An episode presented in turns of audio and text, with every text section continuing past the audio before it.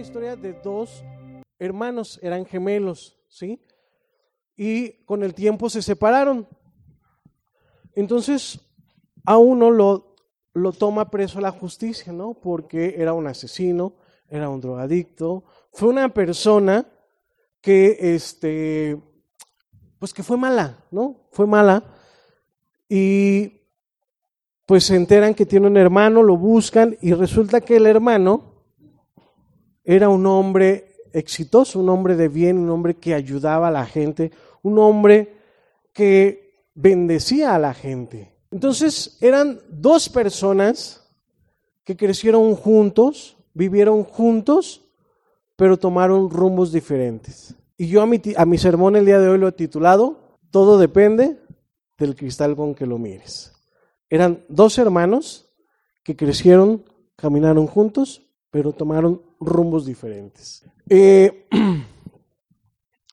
También hay una historia en la Biblia que Dios manda llamar a un grupo de personas y les designa una tarea, ¿sí? Les designa una tarea que todos van a realizar la misma tarea.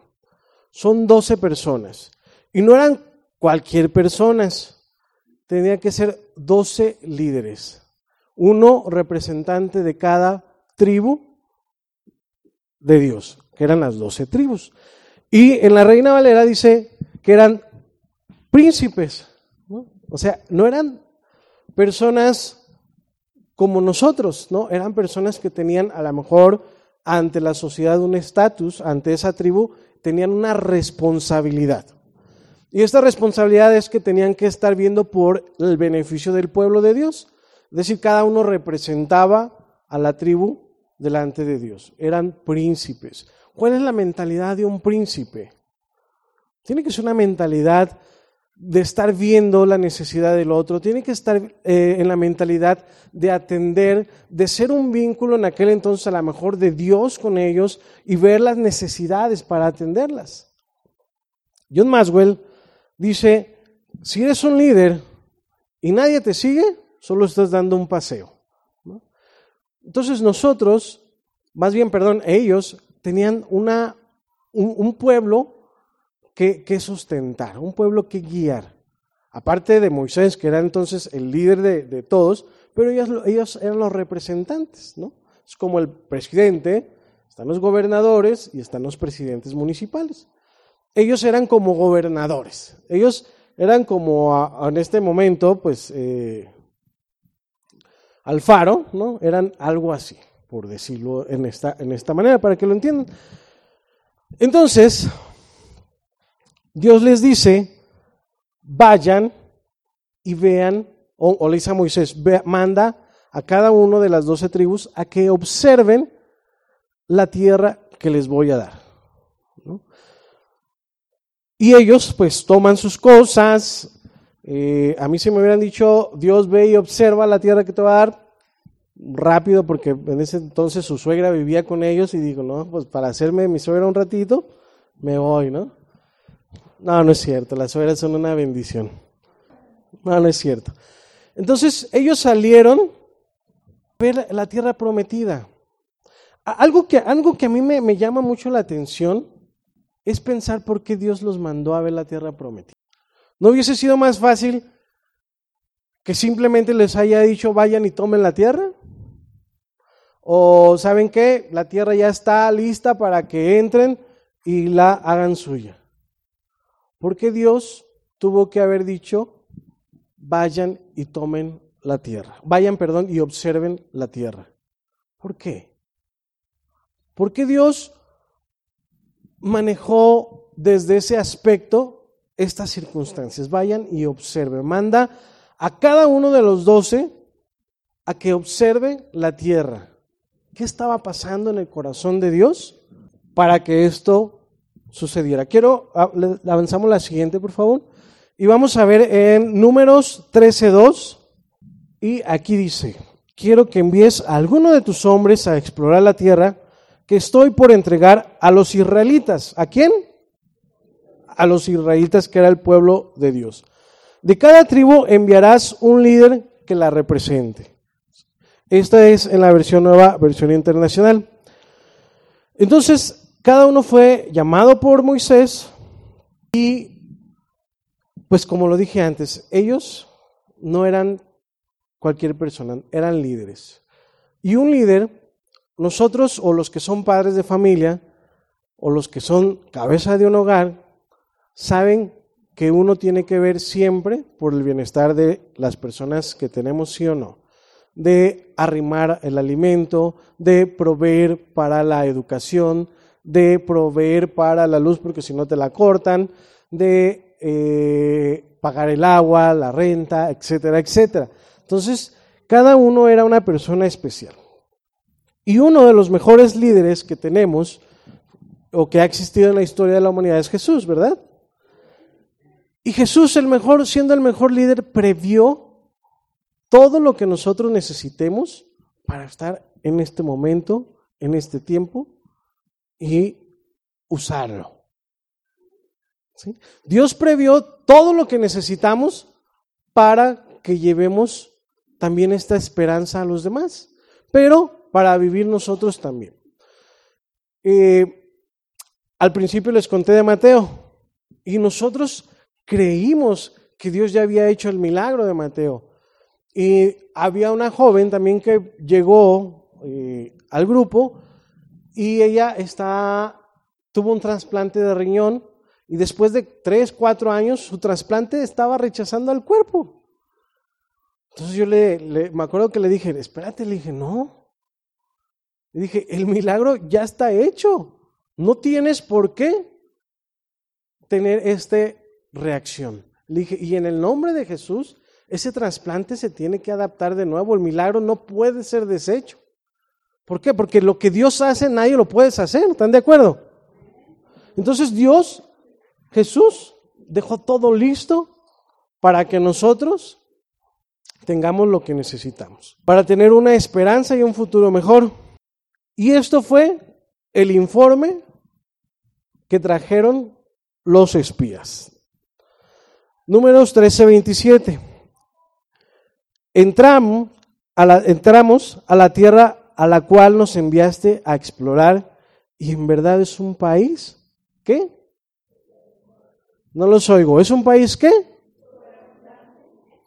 Una tierra donde fluye la leche y la miel. ¿Quieren conocer una tierra donde fluye la leche y la miel? Vayan a Tonalá. Ahí fluye la leche y la miel. Dice, aquí está la clase de frutos que ahí se producen. Y la Biblia dice que llevaban entre 2 personas un racimo de uvas, entre 2 personas, ensartado en una vara. Imagínense el tamaño de las uvas. En vez de sandías eran uvas. ¿Se pueden imaginar? O sea, no de las sandías chiquitas, sino de la grandota. Todo va a depender del cristal con que lo miren, ¿no?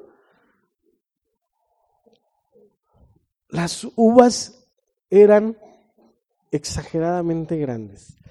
Imagínense la tierra que Dios les estaba poniendo, que Dios les estaba diciendo, pues esta es de ustedes. Y ellos fueron y reconocieron la tierra que Dios les iba a dar. Y muchas veces nosotros reconocemos la tierra que Dios nos ha dado, es decir, conocemos a Dios, vemos sus milagros, creemos en Dios, aceptamos a Jesús en nuestro corazón y le amamos a Dios. ¿No? ¿No es así? Y eso hizo, entonces porque ellos dijeron, wow, o sea, realmente es una tierra. No manches, nunca había visto eso. Unas vacas, me imagino unas vacotas así de este vuelo, sacas unos filetes para la posada que vamos a hacer. Digo, a ver si me invitan, ¿no? Bueno, nos invitan más bien. Un pozolazo con la cabeza de un animal de este vuelo, imagínense, no, para alimentar aquí toda la colonia. Y esa era la bendición que Dios estaba poniendo a su pueblo. Eso es lo que les dijo, esto les voy a entregar. Esto es lo que yo les quiero dar. Sanidad, milagros, prosperidad, una transformación. Una transformación. Ellos reconocieron la tierra, pudieron observar lo que Dios les había prometido. Pero, ¿qué pasó? ¿Entraron?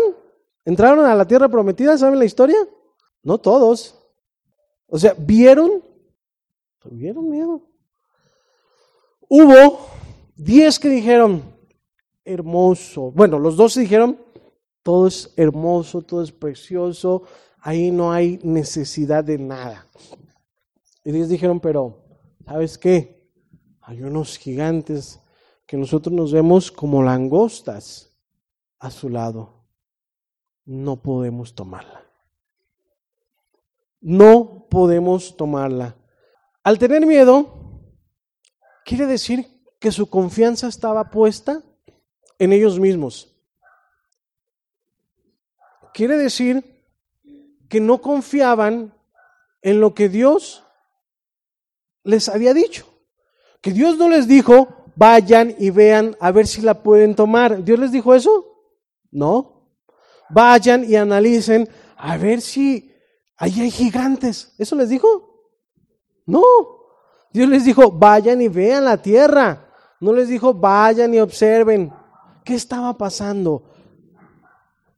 Ellos tuvieron miedo porque confiaban en sus propias fuerzas. Y el miedo es una actitud de ansiedad o angustia causada por la preocupación ante una amenaza contra un mejor futuro. Fíjense, si lo captamos.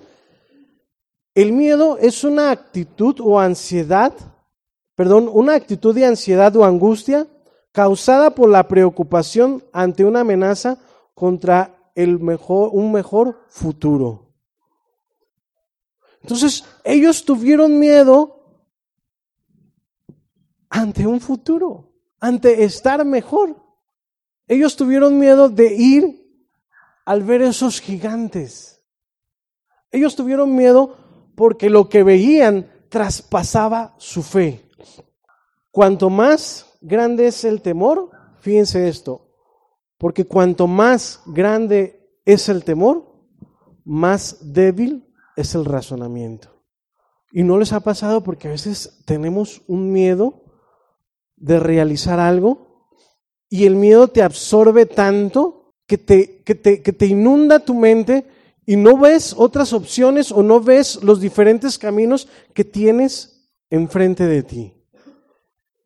Y te cega tanto el miedo que no estás viendo la oportunidad de ser mejor, de estar en un lugar mejor, de tener un mejor futuro. Otro punto que puedo yo ver y que está escrito, avanzamos, es que se sintieron inferiores, ¿no?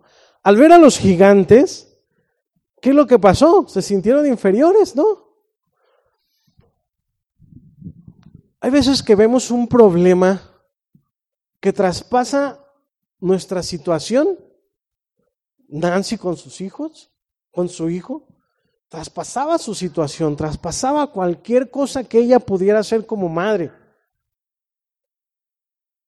Pero llegó un momento en el que dijo que Dios haga lo que tenga que hacer. Que puso en sus manos, entregó a Mateo a las manos de Dios.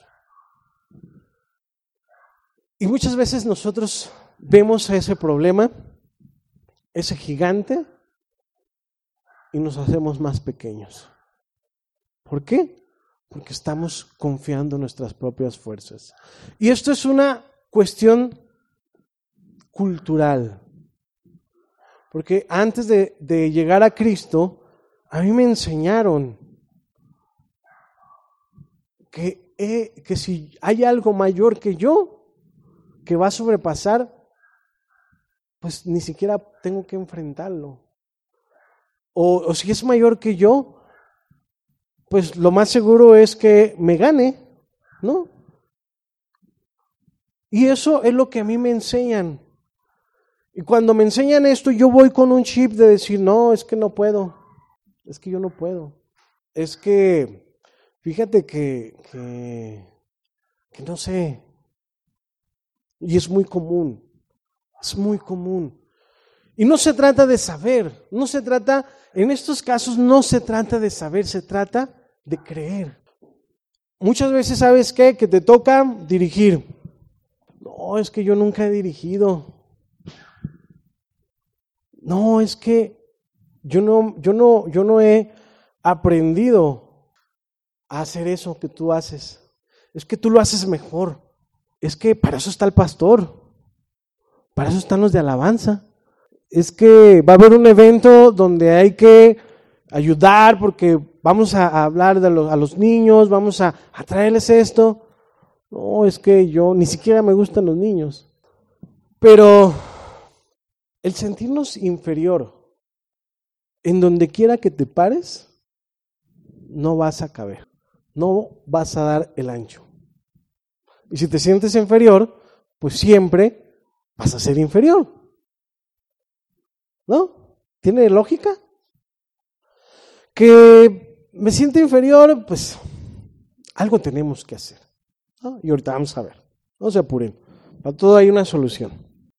Y en este aspecto, en la semana platiqué con un amigo, ¿no? De hecho es más que un amigo, para mí ha sido mi padre espiritual, mi mentor.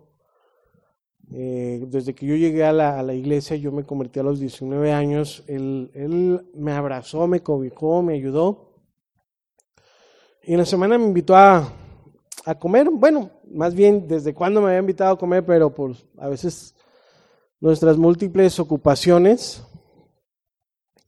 no nos lo permitían. Y le dije, oye, ¿sabes qué? Voy a ir a trabajar cerca de tu trabajo. Le dije, podemos ponernos de acuerdo y nos vamos a comer saliendo. Y sí, ya salimos, fuimos a comer y empezamos a platicar. Y dentro de estas pláticas, pues él me dijo, ¿sabes qué? Ha sido un año muy bendecido para mí, un año que nunca imaginé la clase de bendición que Dios me iba a dar. Ha sido muy próspero, muy bendecido, pero probablemente el año que venga va a ser un año muy difícil. Hay muchas reformas, ¿no? Él es contador, hay muchas reformas, en lo que él hace su trabajo, pues se les está complicando. Me dijo, pero no tengo miedo. Dice, estoy previendo simplemente para que mis hijos, a lo mejor tener algo seguro para mis hijos, para su escuela, y yo sé que lo demás Dios va a suplir, ¿no? Él no se sentía inferior, no tenía un pensamiento inferior. Pero también me platicó en ese lapso que estaba en la iglesia, estaban predicando, y que el que estaba predicando estaba hablando del amor de Dios, de que Dios tiene que ser tu refugio, de que cuando las circunstancias no están bien tienes que acudir a Él. Y bueno, entonces dice que él sacó su celular para hacer las notas y al que estaba a un lado le dijo, oye, ¿eso es un iPhone 11? Le dijo, no, que saca de la bolsa de su esposa, este es el iPhone 11, ¿no? Y dice, ah, chihuahua, ¿y si se te cae? ¿O si te lo roban? Y que le dijo, ¿no estás oyendo lo que están predicando? O sea, mi refugio es Jesús, no es un iPhone. Y a veces, nosotros como cristianos sentimos inferioridad que solo vemos a los que están sobresaliendo. Fíjense qué grueso. Nosotros, como cristianos, solo a veces observamos a los que no se sienten inferiores. Y si yo veo a alguien que lo está bendiciendo Dios, yo digo, gloria a Dios, qué bueno. ¿Por qué? Porque él está creyendo, yo estoy creyendo que Dios me va a bendecir, yo estoy creyendo que no soy inferior, que lo que Dios puede hacer en él, lo puede hacer en mí. Porque no hay diferencia. Somos hijos de Dios ambos. Pero, ok, eran 12 personas, ¿no? 10 dijeron, no podemos. 2 dijeron, sí se puede. ¿Qué es lo que están mirando? ¿Qué es lo que estás mirando? 10 dijeron, había gigantes, dijeron, no se puede tener la tierra que estaban mirando. Porque estaban confiando en sus propias fuerzas, como ya lo dijimos. Si nosotros vemos lo que nosotros podemos hacer, entonces tal vez puede ser mucho, puede ser que no sea mucho. Pero si yo veo en lo que yo puedo hacer, no estoy viendo lo que Dios puede hacer. Si yo veo lo que yo puedo hacer, sea mucho o poco, no estoy viendo lo que Dios puede hacer. ¿Qué estamos viendo? Iglesia remanente, ¿qué estás viendo? En tu vida cristiano, ¿qué estás viendo? O no eres cristiano, no habías conocido a Dios, ¿qué estás viendo? No me refiero solamente a lo que ves con tus ojos, sino a lo que ves con tu mente. ¿Dónde quieres llegar? Lo bueno es, avanzamos a la siguiente, que 2 vieron con el cristal que Dios mira. 2 vieron con el cristal que Dios mira, porque a veces yo creo que ni siquiera vieron, porque ellos no vieron esos gigantes. O sea, ellos no vieron esos gigantes como los 10. Ellos no vieron todo lo que implicaba tomar la tierra prometida, porque ellos sabían que Dios ya se las había entregado. Que Dios no les dijo, vayan y analícenla. Dios dijo, vayan y analicen. Una cosa es analizar, otra cosa es observar. Yo veo, aquí observo un patio grande, carros y todo, pero si me pongo a analizar, veo que hay 1, 2, 3, 4, 5 camionetas, 3 carros, unos de color. Eso es analizar. Observar es ver, ¿no? Entonces, ellos 2 vieron con el cristal que Dios nos mandó a ver. Vieron con los ojos de Dios. Al ver con el cristal de Dios es una decisión. Caleb y Josué, que estaban bajo las mismas circunstancias que los otros 10, iban bajo las mismas circunstancias, eran líderes de una tribu, eran personas igual que los demás, pero decidieron ver de manera diferente.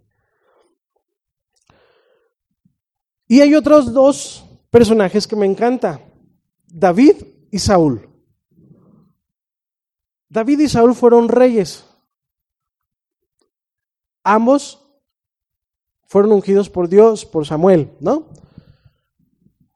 Saúl fue un hombre que pecó y desobedeció a Dios. ¿Y qué creen? David también. Y si podemos en escala de desobediencia y pecado, yo creo que David pecó más que Saúl. Pero todo dependió del cristal con que lo vieron. David dijo, Señor, quítame lo que quieras, pero que tu presencia no se aparte de mí. Y Saúl dijo,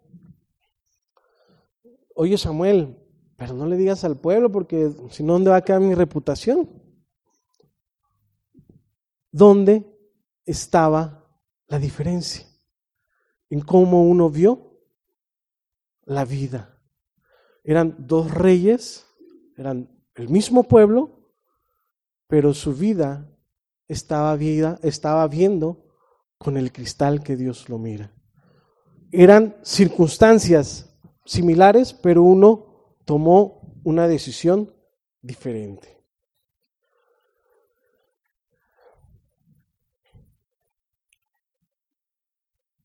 Avanzamos a la siguiente.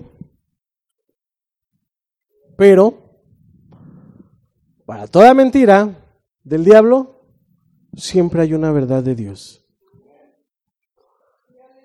Para toda mentira del diablo, siempre hay una verdad de Dios. Creerle a Dios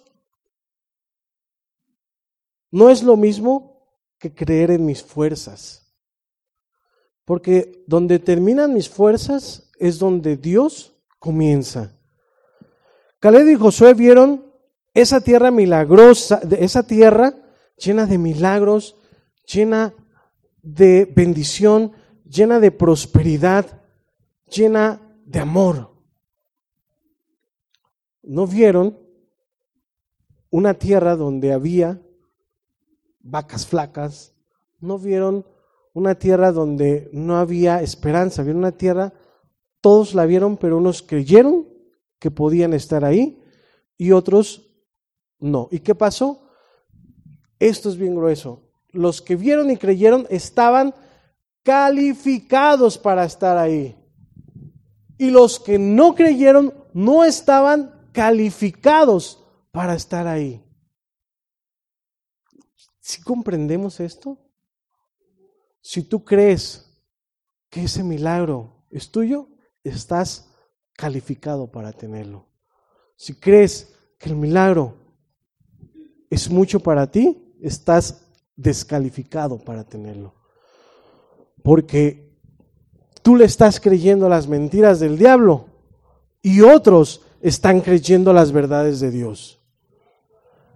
¿A quién estás creyendo? ¿A las mentiras que el diablo te está diciendo o a las verdades que Dios ha dejado en su palabra? Y vamos a ver, avanzamos a la siguiente.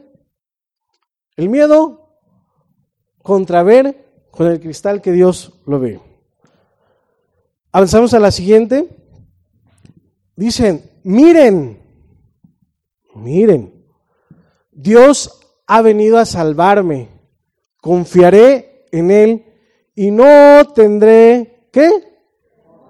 ¿No tendré qué? ¿Cuántos tienen miedo?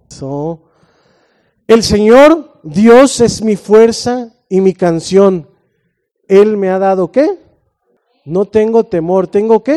No tengo temor. ¿Tengo qué? Amén. No tengo temor. Tengo victoria. El Señor Él me ha rescatado para darme la victoria. En Él confío. Ya no más miedo en mi vida. Ya no más tengo por qué temer. Ya no debe nada de atormentar mi vida. Cuando miras con el cristal que Dios está viendo, entonces sabremos que Dios siempre va a querer que avancemos a un lugar mejor. Que estas circunstancias ya no deben de ser igual, sino que entonces mi miedo se me va a quitar para avanzar, para conquistar, para tomar, para ir a un lugar mejor. Ya no puedo estar donde mismo, ya no. ¿Por qué? Porque Dios ya preparó la tierra para mí. Esta es otra verdad que viene a contrarrestar toda inferioridad. La inferioridad versus ver con el cristal de Dios. Y dice, en 1 Pedro 2:9, pero ustedes no son así, porque son un pueblo ¿qué? Y no somos ¿cómo? Inferiores. Ustedes no son así, porque son un pueblo elegido. ¿Quién es elegido? Levante su mano quien sea elegido. Y quien no, pues ahorita oramos por ustedes. Son sacerdotes del rey. Fíjense, sacerdotes del rey. Una nación, ¿qué? Santa. Posesión exclusiva de Dios. Por eso pueden mostrar a otros la bondad de Dios, pues Él los ha llamado a salir de la oscuridad y entrar a su luz maravillosa. Entonces, yo no soy inferior, porque yo soy un sacerdote del rey. No soy cualquier persona. No soy cualquier persona. Soy y pertenezco a una nación santa. Y santa significa apartado de el mal, del pecado. Yo ya no pertenezco a lo que antes pertenecía, a una mentalidad pobre, sino que ahora fui tomado y me puso el Señor en la tierra prometida, en donde fluye la leche y la miel. Y ahora, fíjense, esto es algo también bien tremendo. Si yo digo que soy cristiano y me sigo quedando en un lugar donde no me corresponde, donde no estoy en la tierra prometida, no estoy reflejando a Dios. Eso dice ahí. ¿Sí o no? Dice, pues Él los ha llamado a salir de la oscuridad y entrar a su luz maravillosa. No, es el otro que sigue, perdón. Me emocioné. Pero estando en la tierra prometida, estoy en la luz maravillosa. Y si estoy en la luz maravillosa, ¿hay oscuridad? Si estoy en la luz maravillosa, ¿hay enfermedad? Si estoy en la luz maravillosa, ¿hay algo, algún problema que sobrepase mi vida? No. ¿Por qué? Porque Dios está conmigo. No quiere decir, ojo, que no haya problemas. No quiere decir que no haya dificultades. Quiere decir que si estoy en la tierra prometida, Dios me va a dar la habilidad, la destreza, lo que tenga que darme para que eso se vaya. Porque entonces ya no me voy a sentir inferior. Dice, por eso pueden mostrar a otros la bondad de Dios.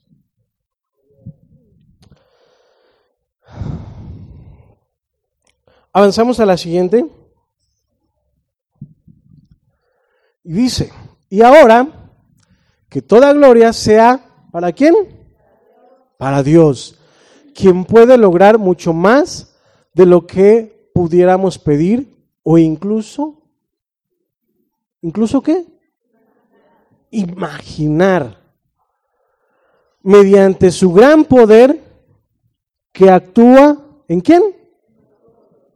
¿En quién? Fíjense que cosa tan más bonita. Y ahora, que toda gloria sea para Dios. Toda gloria y honra y alabanza sea para Dios. Quien puede lograr más de lo que yo pueda imaginar. Si tú te estás imaginando tu vida como un fracaso, incluso puede ser más fracaso de lo que puedas imaginar. Pero si estás imaginando tu vida como una victoria, una vida llena de amor, con tu familia, con tus hermanos, con tus hijos, con tu esposa, una vida fructífera, vas a tener esa vida. Caleb y Josué imaginaron estar en la tierra prometida. Ellos se imaginaron estar ahí y estuvieron ahí. Estuvieron ahí. Los otros se consideraron descalificados para estar en la tierra prometida y no estuvieron en la tierra prometida. Josué fue el sustituto de Moisés. Yo estoy seguro, y cuando esté en el cielo le va a preguntar, oye Josué, ¿tú te imaginabas ser el sustituto de Moisés? Yo creo que no. Yo creo que sí se imaginó estar en la tierra prometida, pero no creo que se haya visto como el sustituto de Dios. Pero como Dios va más allá de lo que podemos imaginar, Dios lo puso como sustituto. Y yo veo que Caleb era un hombre que tenía fe, pero tampoco, yo creo, o no se imaginó a lo mejor llegar a una edad avanzada y decirle a Josué, oye Josué, yo quiero esa tierra que Dios me prometió. Y aunque tenga 90 y tantos años, tengo la fuerza para ir a conquistarla, para ir a tomar esa tierra.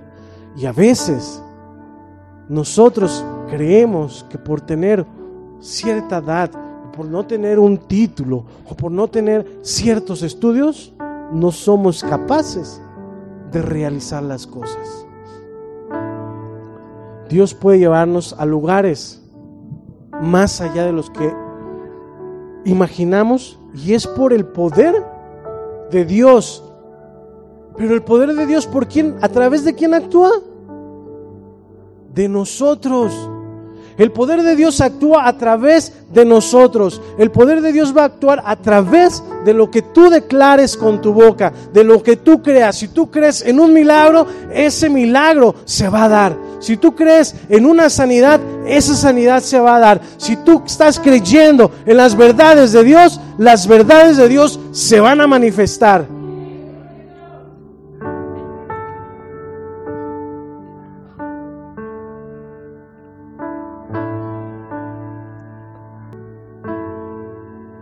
Así que todos nosotros, a quien nos ha sido quitado, ¿el qué?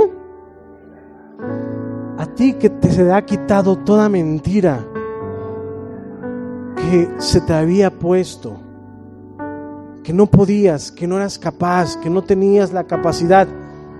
A ti que se te ha quitado esto, puedes ver. No nomás puedes ver, sino reflejar la gloria del Señor. El Señor, quien es el Espíritu, nos hace más y más, más y más. O sea, no nomás más, más y más parecidos a Él. ¿A quién? A Dios, a Jesús. A medida que somos transformados a su gloriosa imagen. El término cristiano se utilizó cuando veían a las personas que reflejaban a Dios, a Cristo. Y ahora dicen, ¿y eso qué es cristiano?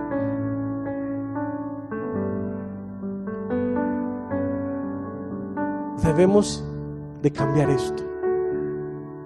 Ahora debemos de parecernos más a Él.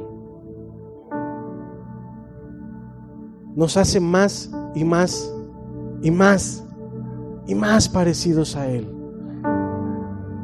¿Y Él cómo es? ¿Cómo es Él? Él es hermoso, Él es precioso. En Él no hay sombra ni mudanza de variación.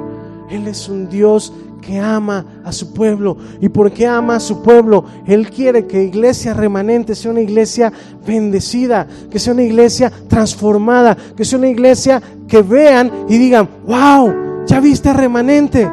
Como a nosotros a veces vemos otras iglesias, ¿a poco no? Fuimos en la semana, nos encontramos en Palabra de Vida. Palabra de Vida es una iglesia, wow, de las, yo creo que más grandes de Guadalajara. Pero somos hijos de Dios ambos. Palabra de Vida, como Remanente, somos hijos de Dios. Entonces, hay que ver con el cristal que Dios quiere que veamos.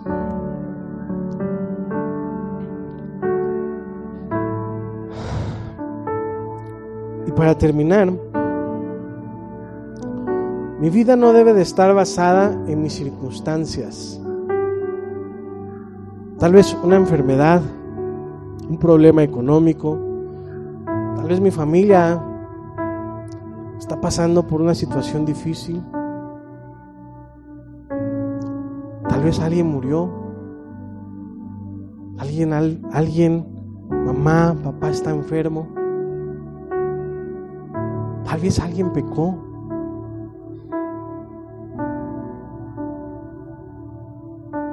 Pero tampoco puede estar basada en lo que me enseñaron, que era un inútil. A mí me decían, eres un inútil, no vas a lograr nada en la vida. Pero mi vida no está basada en eso. Mi vida está basada en lo que Dios dice de mí. Mi vida no está basada en lo que mis circunstancias están diciendo que soy. No está basada en el problema que estoy viviendo. No está basada en la enfermedad que tengo. No está basada en lo que me dijeron que iba a ser. Mi vida está basada en la tierra que Dios ha puesto, que yo tengo que ver, tengo que plantarme y tengo que estar. Quiero que te pongas de pie.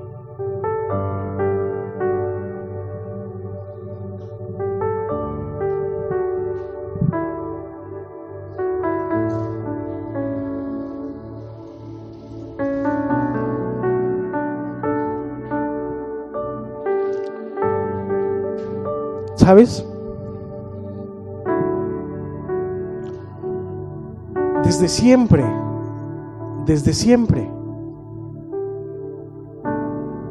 ha existido lo que ha estado en contra de Dios. Incluso cuando el mismo Jesús estaba en la tierra, había gente que lo perseguía y se decían ser religiosos. Muchas veces también la iglesia ha detenido la obra de Dios porque decimos, mira, tiene tatuajes, mira, ¿cómo va a predicar así? Los que crucificaron a Jesús fueron personas religiosas. Hay muchas cosas en la vida que tenemos que cambiar. Pero la única manera de hacerlo es verlo con el cristal que Dios lo está viendo. Sea un problema, sea una circunstancia, sea cualquier cosa que sea. Iglesia Remanente, esta palabra es para ti. Tienes que ver con el cristal que Dios te está viendo.